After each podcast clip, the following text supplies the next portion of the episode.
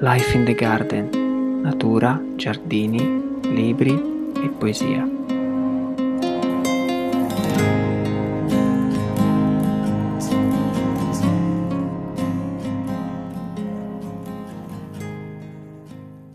Quando l'anima è pronta, lo sono anche le cose.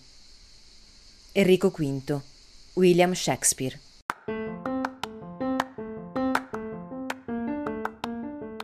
Eccoci qua, bentornati a Life in the Garden. In questo episodio ho chiesto a molti ospiti di consigliare un libro che parla di natura, giardino, giardinaggio in generale. Inizio subito io consigliando un manuale tecnico che si intitola La difesa delle piante ornamentali, avversità, sintomatologia e provvedimenti di Aldo Pollini, edito dalle Ed Agricole. È un libro pieno di immagini di insetti e patologie che possono colpire le vostre piante arbustive ed arboree. Non è molto poetico, ma è sicuramente molto utile. Ma andiamo subito ad ascoltare tutti gli ospiti che hanno accettato il mio invito. Ciao!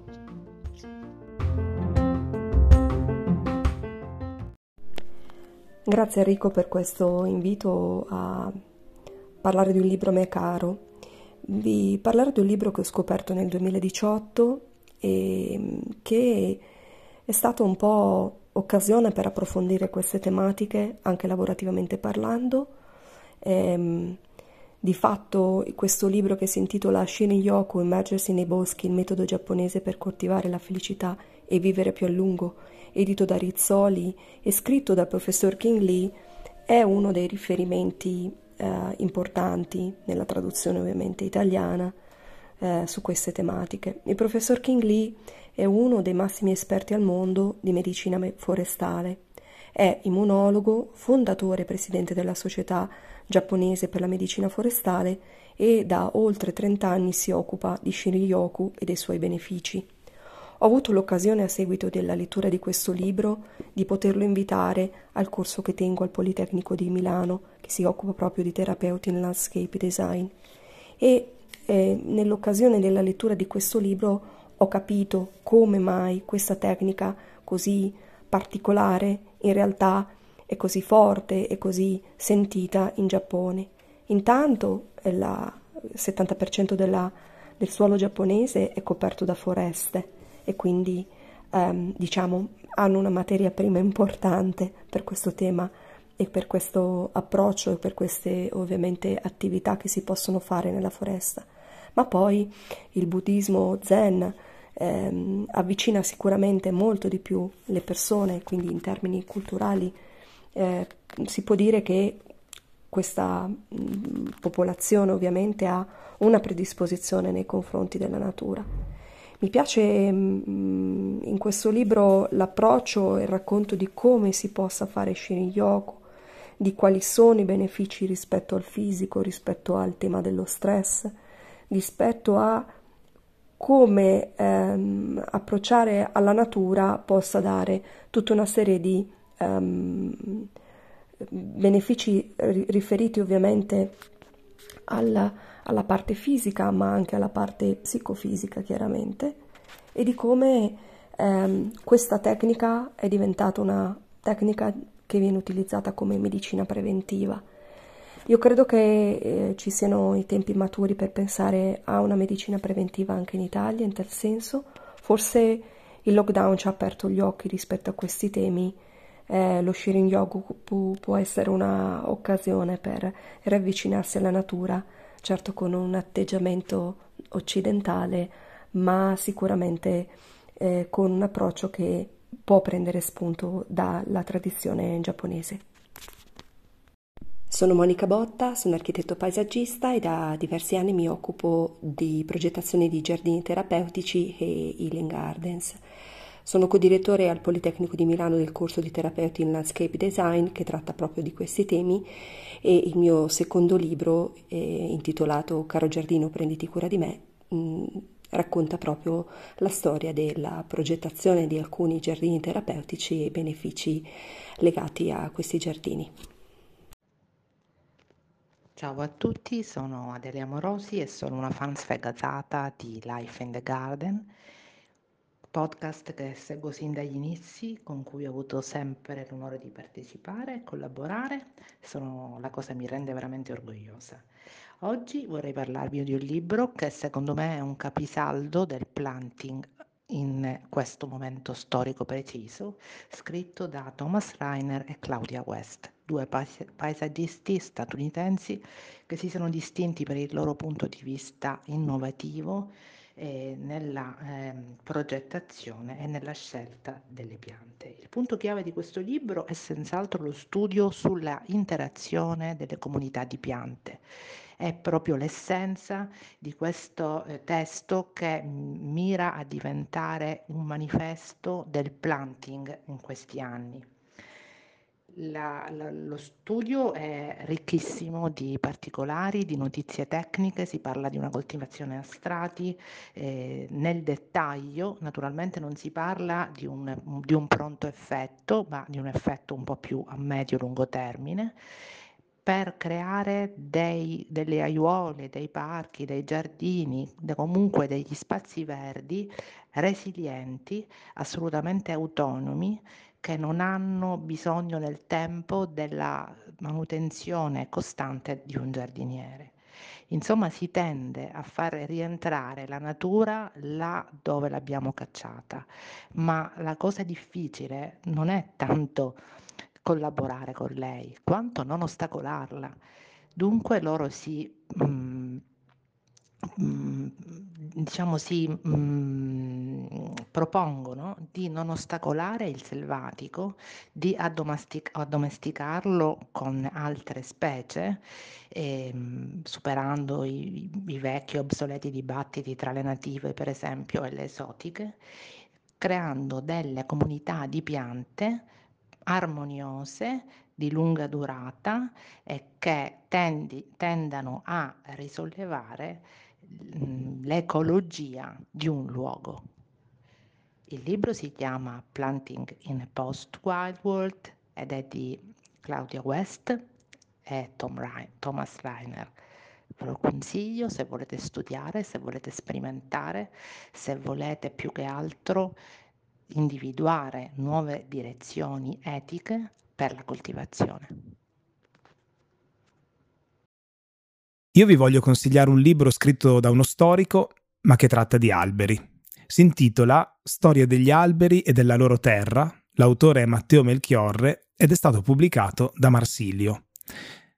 Tutto ha inizio durante un temporale, quando a Tomo, un paesino sopra Feltre, alcuni anni fa cadde un grande olmo monumentale che era un po' il simbolo del paese. Da qui l'inizio di tante riflessioni, di un viaggio tra storia, identità, legami, memoria, modernità e abbandono. La cosa che più ho apprezzato, oltre alla scrittura davvero fluida e coinvolgente, è la rappresentazione decisamente controcorrente al giorno d'oggi degli alberi come alberi, quindi non umanizzati, non divinizzati, con il loro grande fascino ma anche con la loro cruda, terrena materialità. Alberi memoria, alberi legno, alberi ricordo, alberi fuoco, alberi storia, alberi fatica, alberi sudore, alberi ecosistema, alberi identità, alberi comunità, alberi metafora, in bilico tra radicamento e sradicamento. Davvero non riesco a separare gli alberi dagli uomini, scrive Melchiorre. Per me, certo, pur lasciando gli alberi dispersi tra i mille saperi che li riguardano, nel riflesso cangiante che questi frammenti di specchio mandano indietro, ci sono anche le sagome degli uomini, sempre intorno, in qualsiasi tempo. Giulio Mozzi ha definito questo libro vorticosamente affascinante e scritto da un rabdomante della memoria. È davvero difficile aggiungere altro. Io sono Luigi Torreggiani, dottore forestale e giornalista, scrivo per la rivista Sherwood, conduco il podcast Ecotoni e anch'io ho scritto un libro che parla di alberi e boschi, è un libro per ragazzi, anche se mi continuano a dire non solo per ragazzi, che si intitola Il mio bosco è di tutti ed è edito da Compagnia delle Foreste. Buone letture e buona estate a tutte e a tutti. Buongiorno amici di Life in the Garden. Quando Enrico mi ha invitato a consigliare un libro sulla natura, ho pensato subito a quello che è diventato il libro preferito da me e dalle mie figlie. È il romanzo di Francis Hodgson Barnett, Il giardino segreto. Abbiamo letto questo libro a febbraio del 2021 nella splendida edizione pop-up curata dallo studio Minna Lima e edito da Ippocampo Edizioni. Um, è una storia che mi sono trovata a leggere a più livelli contemporaneamente perché in effetti l'ho letta un po' con gli occhi di mia figlia di, di 8 anni che mi ha colto il grande valore dell'amicizia. Uh, poi una versione un po' più divertita, quella della bimba più piccola che all'epoca aveva 3 anni, che ne ha amato i dettagli più avventurosi. E poi eh, gli occhi di un'adulta che ne ha visto e amato tutte le sfaccettature della vita. Mm, è un mare di sentimenti questo libro, molto bello, quindi considerarlo come una lettura per bambini è molto riduttivo. Credo che a suo modo e in anticipo per i suoi tempi sia uno dei primi libri che parli del potere curativo della natura. È, è un libro impregnato di natura dalle prime pagine e mm, una natura che poi ogni suo protagonista vive e coglie a seconda del suo carattere, del suo stato d'animo. Così ad esempio la bellissima brughiera ehm, che in effetti è visto come una, un luogo di separazione dalla tenuta in cui si svolge la storia dal resto del mondo, eh, può essere un mare oscuro per Mary, la protagonista, quando la attraversa all'inizio perché in effetti lei ci vede dentro un po' questa situazione che sta vivendo, eh, dove tutto è senza definizione, un approccio ad una nuova vita eh, pieno di paure, in effetti, come se fosse appunto un mare oscuro di notte, mentre un altro protagonista lo vede come un paradiso di fiori di creature che lui ama, cerca di salvare. E, e esprime proprio la gentilezza e la ricchezza del suo animo. E mm, sarà poi questo giardino segreto, appunto il cuore della storia, ehm, il luogo dove tutti si ritroveranno mm, e che mm, metterà insieme tutte le loro storie e li aiuterà a curare le ferite dell'anima, a salvare molte vite, a stringere amicizie, a portare la luce e la speranza anche nei cuori più bui. Per me è un libro speciale e ve lo consiglio davvero di tutto cuore. Eh, sono Mara, sono una mamma e come dice mia figlia Roberta, una lettrice giardiniera. Ciao a tutti.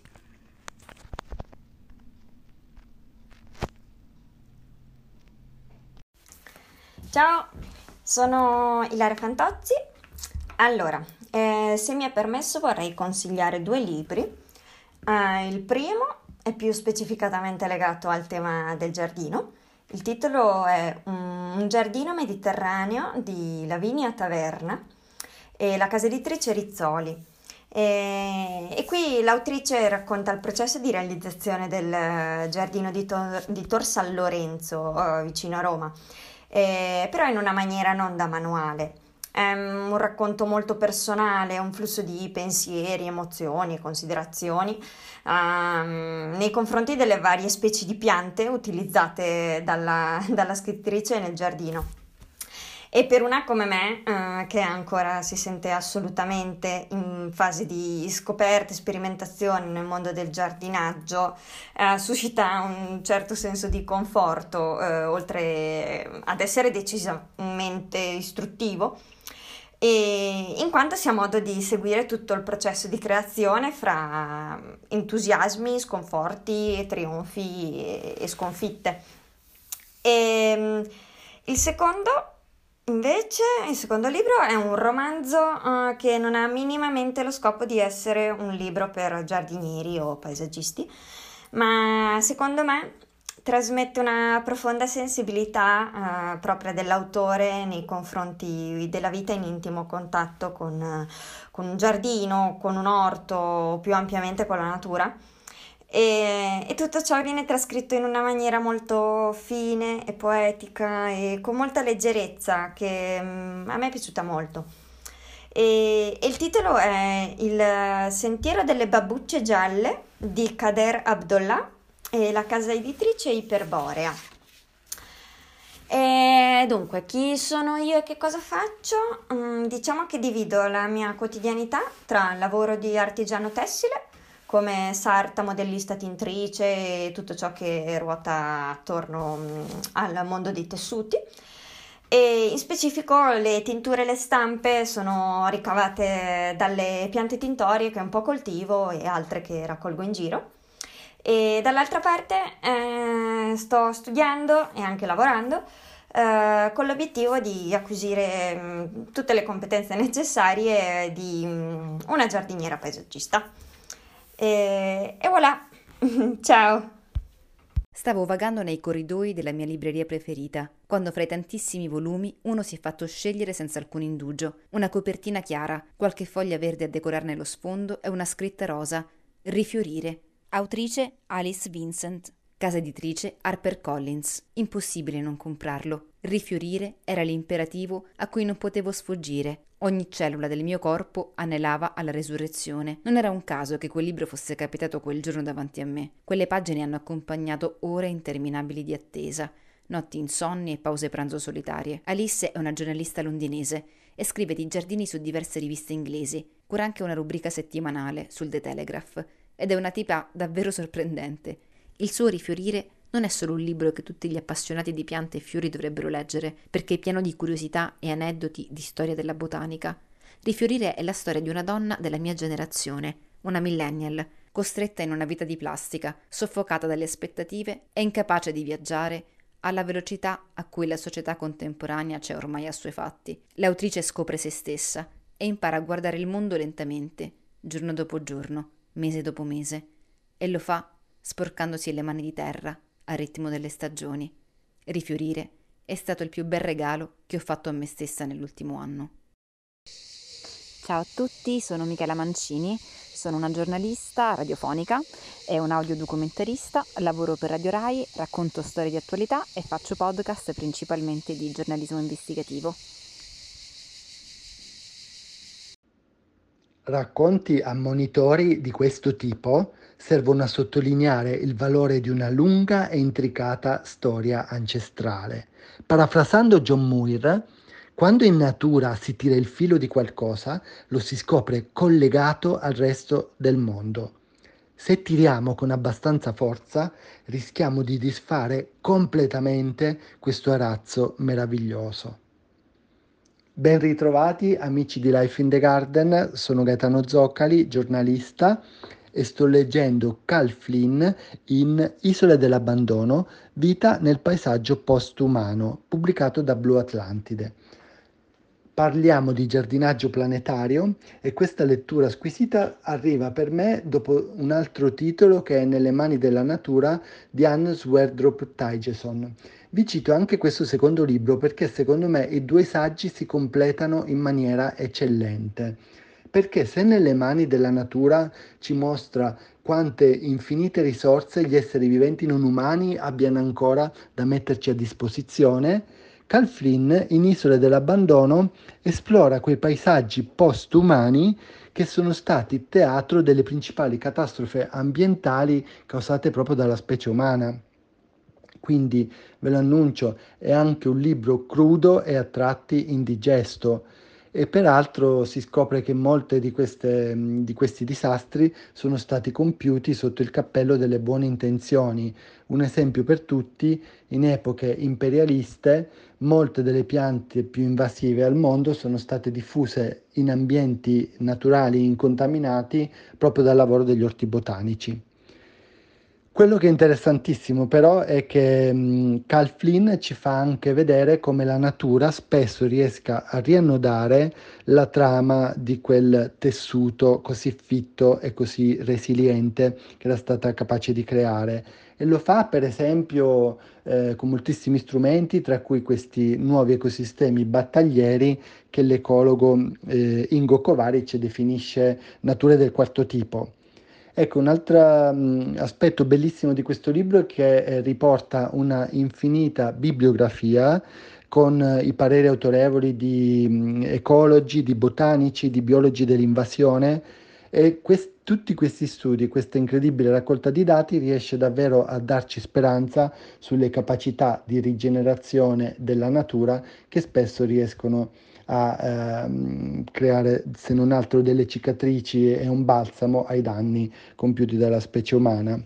E a proposito di speranza, grazie anche a Life in the Garden per questa finestra, perché in un mondo editoriale ormai dominato dai manuali di istruzioni, i libri sono rimasti davvero l'unica e ultima nicchia che ci permette di coltivare il piacere della lettura che è un esercizio sanissimo per il nostro cervello, è un esercizio di ragionamento utile per la società e soprattutto è anche un gesto ecologico. Quindi grazie a Life in the Garden, saluti a tutti, buona estate e buona lettura da Gaetano Zoccali. Buongiorno Enrico e buongiorno a tutte le persone che seguono il tuo bellissimo podcast. Allora, mi hai chiesto di consigliare un libro, ovviamente botanico, per le letture dell'estate io senza ombra di dubbi eh, voglio raccontare di questo libro e voglio consigliarlo perché è un libro, eh, come dire, che è un po' passato, no? perché è un libro lento e che invece è perfetto per, per l'estate perché si ha tempo per, per leggerlo, leggerlo con calma perché più che botanica è, a mio avviso, filosofia del paesaggio, filosofia del, del giardino. Il libro che voglio consigliare si chiama La rivoluzione del filo di paglia di un autore giapponese, eh, Masanobu Fukuoka. Fukuoka chi è? Ma innanzitutto è il mio guru personale, nel senso che è la persona che forse più di tutte, eh, nonostante io non l'abbia mai incontrata, ha rivoluzionato la mia vita in giardino, la mia vita in campo l- il mio modo di fare giardinaggio. Um, Fukuoka è un botanico ed è stato un, è stato un, filosofo e un botanico giapponese. È nato agli inizi del Novecento ed è morto nel 2008. È anche stato in Italia. Um, in Italia è stato a fare un bellissimo giro negli anni Ottanta proprio quando il suo libro eh, è uscito. Il libro è datato 1980 ed è ancora pubblicato come best- bestseller da una piccola ma super speciale casa editrice eh, indipendente fiorentina che si chiama LEF, Libreria Editrice Fiorentina. Eh, il, mm, diciamo, il, proprietario di questa libreria, eh, casa editrice, è Giannozzo Pucci, che è anche il traduttore ufficiale di tutti i libri di Fukuoka in Italia ed è anche quello che lo accompagnò negli anni Ottanta eh, proprio in questo tour d'Italia dove loro tappa a tappa provavano a spiegare cosa significava eh, per Fukuoka proprio questa, questa rivoluzione. Eh, in cosa consiste? Fukuoka crede nell'arte del non fare, eh, che detta così è, eh, sembra una leggerezza no? in giardino, ma eh, lui è pioniere di questa agricoltura, agricoltura naturale o del non fare, cioè studiare il più possibile il terreno, eh, capire quali sono i punti di forza, capire come la natura, se la natura è in grado di fare tutto da sola in un ambiente selvaggio, in un ambiente naturale, chi siamo noi, gli uomini, per eh, poter, eh, diciamo, alterare questo, questo ritmo. Ora, eh, il concetto filosofico è molto profondo e molto più complicato di così, però io eh, invito te ed invito tutti quelli che non l'hanno letto di mm, provare a leggere questo libro, ripeto, con la calma dell'estate, per capire come la natura comunque ne sa tanto tanto più di noi. E con questo piccolo messaggio saluto te, saluto tutti e buona estate. Sono Laura Bianchi, ex giornalista di moda per oltre 25 anni nelle redazioni di Elle, Velvet e poi Repubblica. Ora vivo e scrivo mio, dal mio giardino saggio e selvaggio nel cuore del Tiguglio, guardando il mare.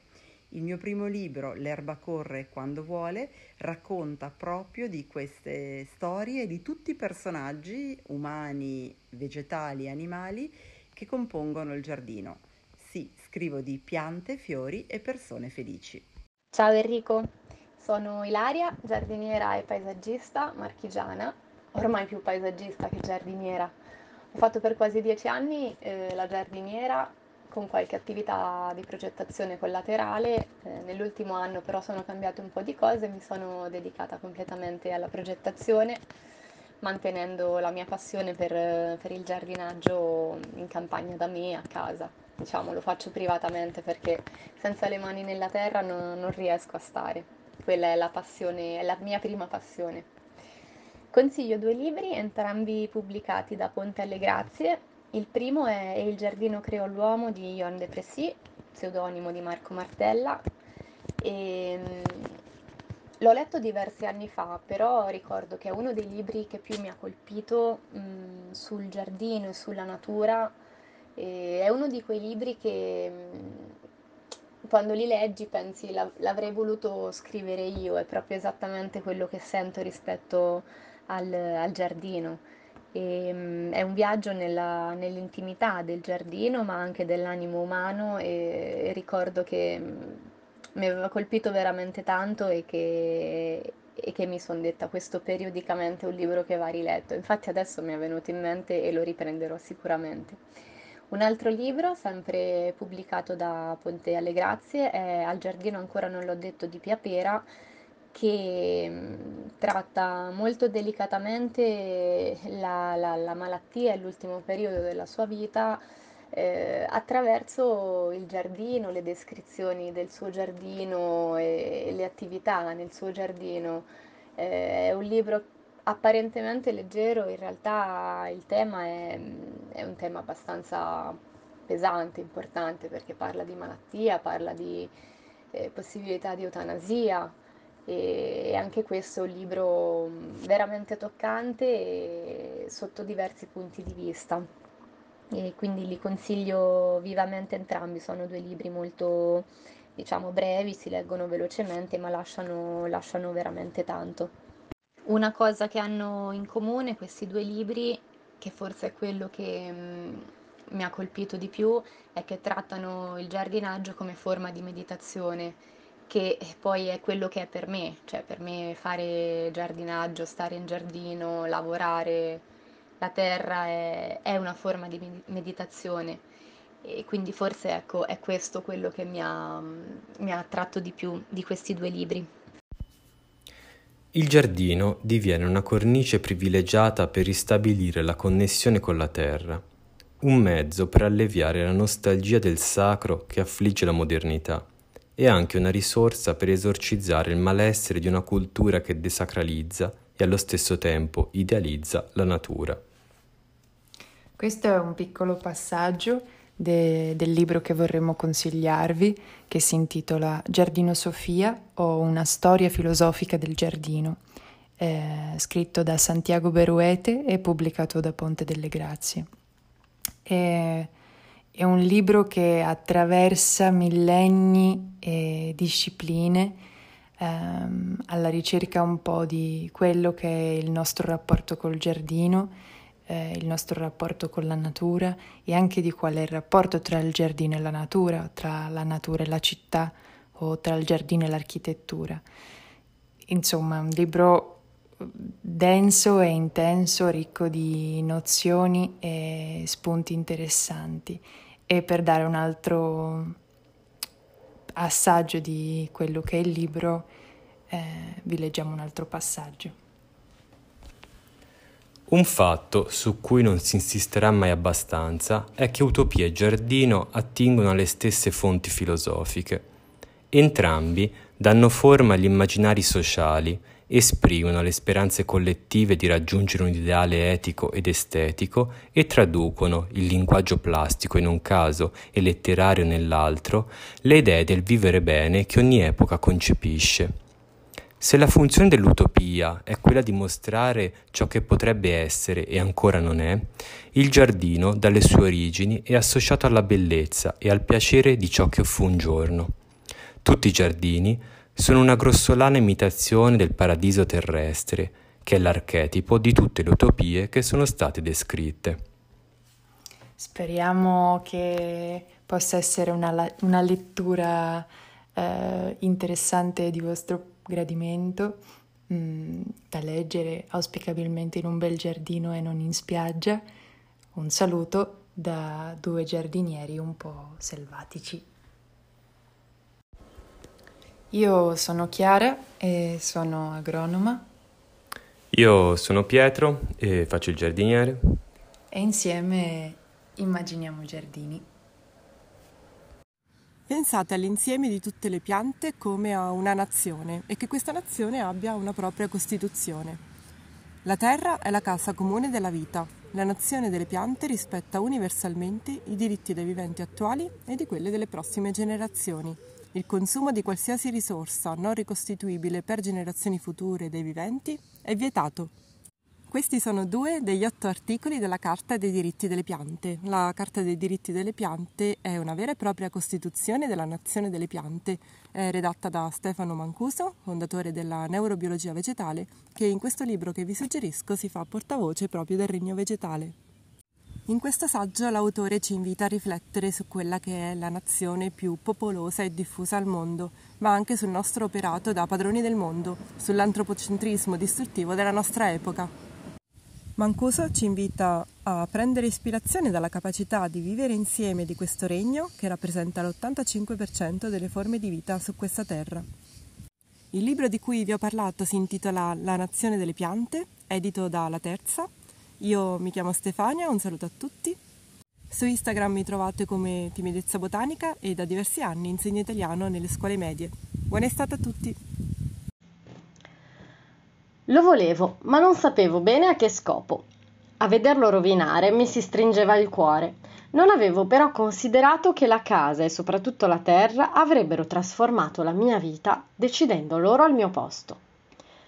Comincia così la vita di Pia Pera, che è una figura di spicco del gardening italiano degli ultimi anni, una vita dedicata alla terra, alle piante, raccontata nel libro L'orto di un perdigiorno, confessioni di un apprendista ortolano. Si tratta di un libro a metà strada tra un diario di bordo e un saggio che racconta la storia di Pia Pera nel suo orto giardino in Toscana. Intorno al 2000 Pia Pera acquisisce un podere di famiglia, vi si trasferisce e giorno dopo giorno sperimenta, impara a conoscere quegli spazi in cui camminava da bambina, ma dove non aveva mai osato far crescere nulla. Decide quindi di iniziare dall'orto dividendo il pezzo di terra in quadranti, delineando sentieri, aiuole e nel frattempo raccoglie, come in un diario, tutte le sensazioni, le idee, i successi, i fallimenti quotidiani. Il libro uscirà nel 2003 per l'editore Ponte alle Grazie. L'orto di un perdigiorno è una raccolta stagionale, una narrazione del tempo che scorre, di stagione in stagione, di anno in anno, il racconto di ciò che accade nel suo orto appena acquisito e le sue trasformazioni. La storia inizia in autunno con la preparazione del terreno e l'impianto dei bulbi autunnali, quei bulbi che tanto le ricordano il giardino segreto, una lettura da lei molto amata, e che decide poi di piantare ovunque nel giardino, tulipani, crochi, giunchiglie, narcisi. Poi da gennaio ad agosto è tutto un susseguirsi di eventi. L'inverno è dedicato ai progetti, alla preparazione, alla messa in discussione, ai dubbi, alle riflessioni. Con l'arrivo della primavera invece Piapera si dedica alle semine, alle neonate piantine che reclamano ogni giorno cure e attenzioni.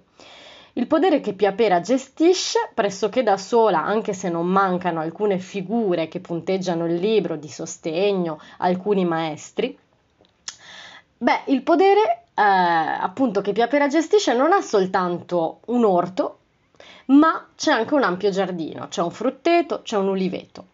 I mesi estivi arrivano poi portando i primi copiosi raccolti di cui Piapera si stupisce e il suo diario riporta anche in questo caso riflessioni preziose sulla bellezza, sull'abbondanza, sui successi, sui fallimenti. Questo libro non è solo un racconto fatto da un'osservatrice acuta dei cambiamenti delle stagioni, delle modificazioni del terreno, ma è anche un viaggio interiore. L'autrice Piapera ricorda costantemente a se stessa e al lettore che ogni gesto compiuto, ogni fatica, ogni scoperta in giardino è un atto di piena consapevolezza, un'azione quasi meditativa, come quella di sorprendere il fiore dello zucchino appena sbocciato nelle mattine d'estate. La pazienza, l'abbondanza, la bellezza, la sorpresa sono parole che tornano spesso nelle, rifless- nelle riflessioni di Piapera e che punteggiano il racconto. L'orto di un perdigiorno è il testo ideale, secondo me, per cominciare la conoscenza di un'autrice, di una giardiniera, che ha fatto della condivisione con i lettori uno strumento personale di racconto del giardino. L'orto di un perdigiorno è stato pubblicato nel 2003 per le edizioni Ponte alle Grazie. Io sono Clara Stevanato, vivo e lavoro a Parigi come insegnante e corrispondente di alcune riviste italiane, sulla mia pagina Instagram e sul mio blog lajeunebotaniste.com parlo di piante, giardini, fiori, storia dell'arte e design, letture e lifestyle. Il libro che consiglio è Il giardino di Derek Yarman, l'edizione illustrata con fotografie di Howard Soley eh, di edizioni Nottetempo. L'autore è Derek Yarman ed è l'ultimo libro scritto dal regista prima della sua morte per la malattia. Il libro è un diario che attraverso appunti e poesie racconta della creazione di un giardino nato dal nulla eh, nel più inospitale dei luoghi e quindi rappresentativo della sfida più alta per ogni giardiniere, cioè creare un giardino dove solo poche specie possono sopravvivere per le condizioni avverse eh, climatiche a cui sono sottoposte.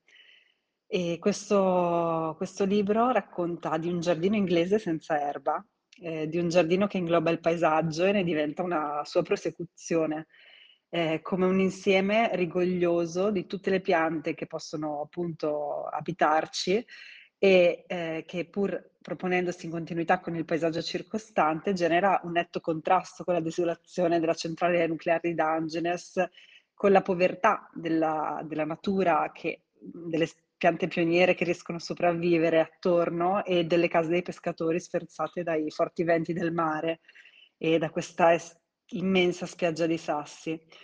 Eh, questo libro racchiude, secondo me, il senso di come un giardino possa essere per l'uomo una terapia, una farmacopea, eh, di come possa rappresentare il mezzo per mantenere un legame eh, con la natura. Io sono Lucia Angelini, sono un architetto, ma prima che una paesaggista sono una giardiniera e un'appassionata di botanica e progetto giardini con un particolare interesse e attenzione nel planting design. Ciao amici di Life in the Garden, per questo episodio Enrico ci ha chiesto di eh, consigliarvi dei libri da leggere per l'estate, dei libri relativi alla natura o al giardinaggio o alle piante.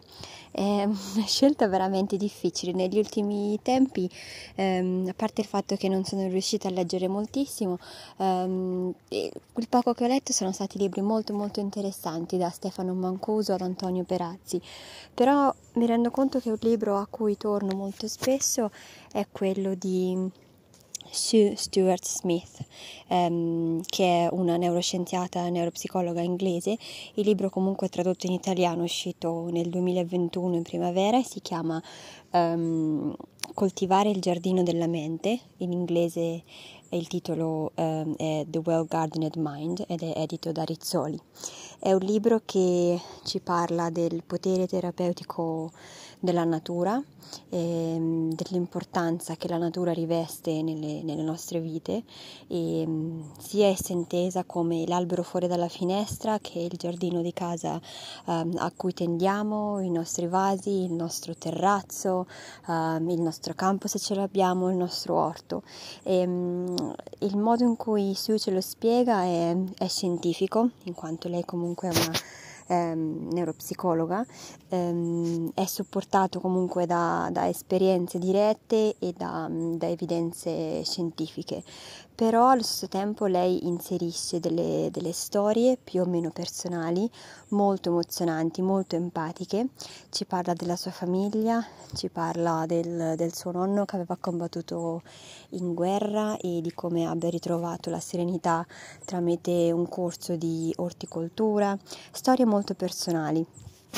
Ci racconta anche del giardino che sta creando insieme a suo marito, il famoso designer Tom Stuart Smith, ehm, che si chiama The Barn in Hertfordshire e, mm, ed è diciamo una plant library, quindi un giardino che racchiude eh, tantissime piante per, per studiarle, per vedere come ehm, come si comportano a livello sia di ecologico ma anche a livello di design, quindi come eh, si combinano le piante insieme, quindi molto interessante. E la cosa bella è che le piante di questo giardino sono coltivate da eh, un'associazione senza scopo di lucro che ehm, aiuta eh, bambini e persone in generale con delle disabilità, i quali appunto crescono le piantine e, mm, e poi le mettono a dimora, quindi un progetto veramente importante e interessante. È un libro che se non avete ancora letto ve lo consiglio perché ehm, vi aprirà eh, diciamo delle porte su molti aspetti della nostra vita a cui magari non pensiamo, ehm, all'importanza di non considerare il nostro cervello come, come un computer, ma all'importanza di prendersi del tempo per, per essere e non fare e, e, questa è una cosa che a me serve ricordare ogni tanto. E io sono Eleonora Giuliodori, mi avete sentito in altri episodi, sono giardiniera e market gardener qui in Italia nelle Marche. Un saluto a tutti e un bacione. Grazie Enrico, ciao. Là, dove nidificheranno molti uccelli, insisti nello scrutare a lungo il mare, diffidando del tuo sguardo disabile. No, niente di maestoso per fortuna piuttosto una nuova calma, una diversa geometria della spuma. Si vorrebbe raggiungerle proprio nei giorni peggiori, quando le onde sembrano ghiaccio azzurro, il cielo pesa più grigio e unico scampo rimane l'improbabile. Se ci sono, se brillano sotto il pelo dell'acqua, inconosciute eppure attese, fuori vista, saranno lastre verdi di sasso, lievemente inclinate. L'emersione si addebita alle forze e alle frizioni che sconvolgono in assenza di ogni altra possibilità. Un lunghissimo periodo di mestizia si può considerare inevitabile. Avranno freddo anche loro, intirizzite, e forse pioverà. Ci sarà il vento, dovremo accoglierle bene, riconoscerle, scostare adagio il buio dai loro brividi, convincerle dolcemente a rimanere. La geografia e tutte le coordinate cambieranno da sole senza fretta.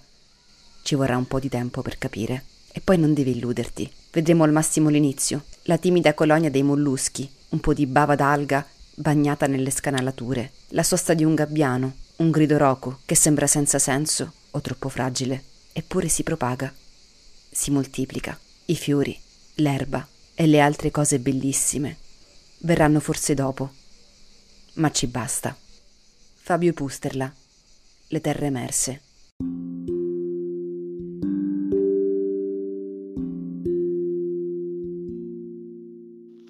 Grazie davvero a tutti per avermi aiutato a creare questo episodio. Ringrazio in particolare Michela Mancini, giornalista Radio Rai, che ha interpretato la frase iniziale, la poesia finale, oltre che mandare il suo suggerimento di libro. Condividete pure l'episodio se vi è piaciuto, vi abbraccio, buona estate e state bene.